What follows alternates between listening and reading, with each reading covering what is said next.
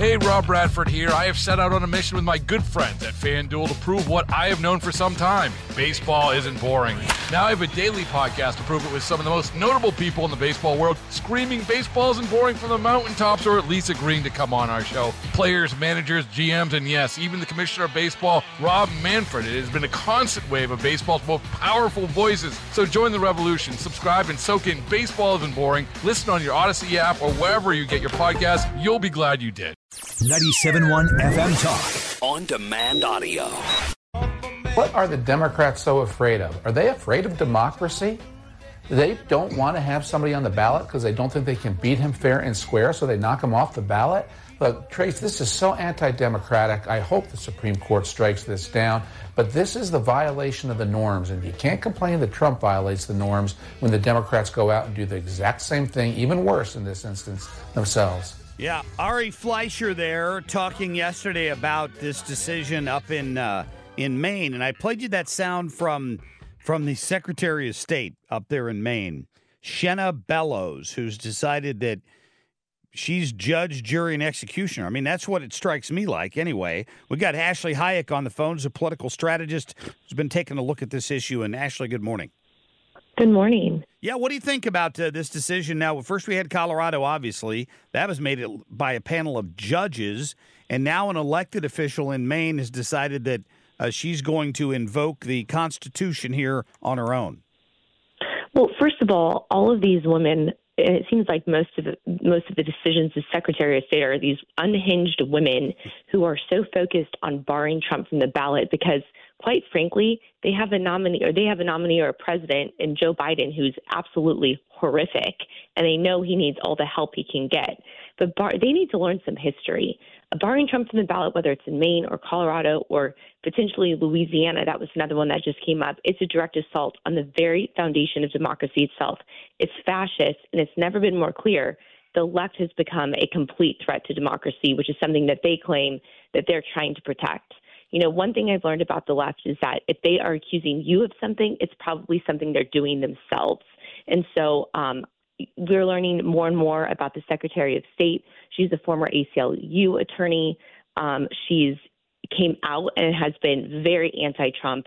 So it's very clear their agenda is quite obvious that they are just going after Trump because they know that Joe Biden uh, needs all the help he can get. And um, he's failed our country, and the left is just completely undermining the democratic process. Yeah, I would, I would think. I mean, you, we it, it ignores due process, right? And and on top of that, you've got a situation here where uh, Ari Fleischer asks the exact proper question: What are they afraid of? They, they, they are scared because they have a very weak candidate in Joe Biden, and uh, they're afraid of Donald Trump getting reelected.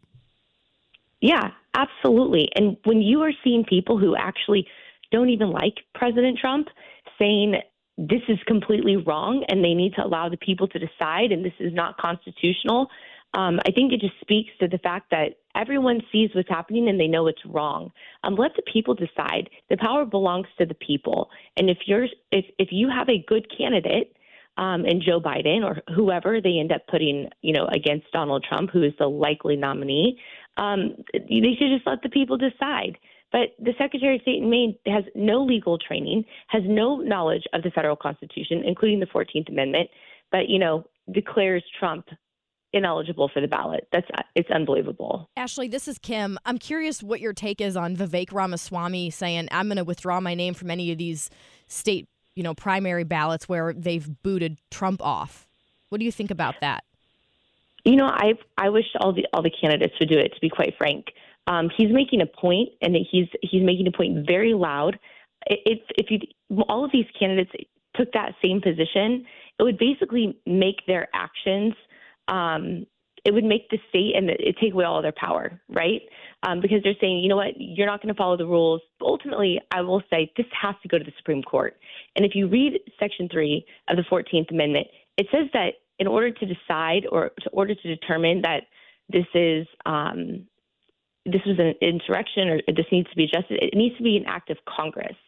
Uh, so it, it, needs to be a federal decision. The states don't have these rights.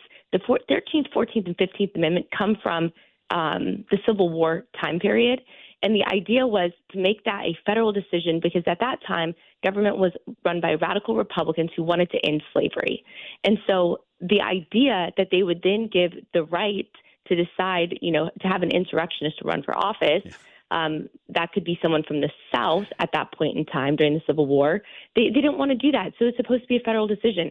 Again, like I think Vivek is more just making a, a very bold statement, and by not uh, participating in their process, he's taking away the power of these, you know, corrupt state officials. You know, Ashley, I, I see that you've got a book out um, called Five Steps to Stop the Elites and Save America. It, as I've as I've observed this uh, for years now, it, it, what we're talking about here, correct me if I'm wrong, is the establishment. Because no matter who wins or loses, they still seem to win. Yeah, that's that's exactly right. The, the reason I wrote the book, um, Beat the Elites, was because I wanted to give basically a guide to the American people on how to reclaim your power. And so many times when I would travel across the country, people would ask, like, well, what can we do to get our Congress member or our state house member to do, you know, whatever it was? And I think people have forgotten that the power ultimately belongs to the people. It's supposed to be we, the people. And Donald Trump really exposed the uniparty, the bureaucracy, the elites um, and I, they know that he's going to do it again, and they know that he's going to go in and clean house. And so we, as you know, the American people, need to demand accountability of these elected officials. And I hope that, regardless of if you're a Republican or a Democrat in places like Maine and Colorado, this is a big eye opener for you because, as Donald Trump said, you know, they're coming after you. I'm just in the way. And we saw that with the Department of Justice going after the school board members. We saw that as they went after the uh, protesters, the 81 year old Army veteran. Um, we've seen it j- just across the board. The, the pro life dad praying outside of the abortion center, the FBI raiding his home. Um, so I hope I hope what's happening right now is really a wake up call for our country. Yeah. Uh, do, do you have any thoughts on or concerns about this election next November? Because we, you know, we were talking this morning about what went wrong in 2020, and I, I had a soundbite here from Hogan Gidley saying, "Well, you know, we need we need to start beating them at their own game." But what happened with loading the system with votes that, you know, didn't have signature verification or chain of custody or any of that, that's what needs to be stopped. Have we done that? So, first of all, I have to give Hogan a lot of credit. Um, I work with him at America First, and they have passed, Hogan and his team have worked across the country to ensure, for example, um, voter identification in several states across the country. They've had so much success so far. So that's really reassuring that we've been able to um, move the ball forward in terms of election security. The second piece is we have got to, as conservatives, embrace mail voting, early vote, um, and use every single tool at our disposal. The left has simple, a simple theory: it's vote blue no matter who. That's truly what they believe. And so it doesn't matter if it's Joe Biden or anyone else on the ballot, they have a machine to turn out votes. As conservatives, we need to do the same. We need to make sure that every single person who believes in America First policies is showing up at the polls and they're doing it early. The great thing about absentee and mail voting is that you can track it. You have, you know, political operatives can call can call the um, county elections office and find out yeah. how many people have requested a ballot and make sure that we are ahead in the numbers. So it's time that we get good at this game. Um, places like Arizona and California have, have done this for a really long time. Pennsylvania actually used to have more people, uh, more Republicans who voted by mail than Democrats. Wow. It wasn't until 2020 did we start flipping our mindset. So there's a huge opportunity for us to be successful, and we need to use every tool in the toolbox. Well, Ashley Hayek, uh, America First Policy, I appreciate your time. Thank you. Thank you so much. You bet. Take care. And the, her book is called Beat the Elites Five Steps to Stop the Elites and Save America. Looks like an interesting read, particularly given the fact that sometimes you just feel like you're beating your head against the wall. Honestly, that uh, it's the same people ended up uh, end up getting elected and getting rich off of it for sure. Get more at 971talk.com. Hey, Rob Bradford here. I have set out on a mission with my good friends at FanDuel to prove what I have known for some time baseball isn't boring. Now I have a daily podcast to prove it with some of the most notable people in the baseball world screaming baseball isn't boring from the mountaintops or at least agreeing to come on our show. Players, managers, GMs, and yes, even the commissioner of baseball, Rob Manfred. It has been a constant wave of baseball's most powerful voices. So join the revolution, subscribe, and soak in Baseball Isn't Boring. Listen on your Odyssey app or wherever you get your podcasts. You'll be glad you did.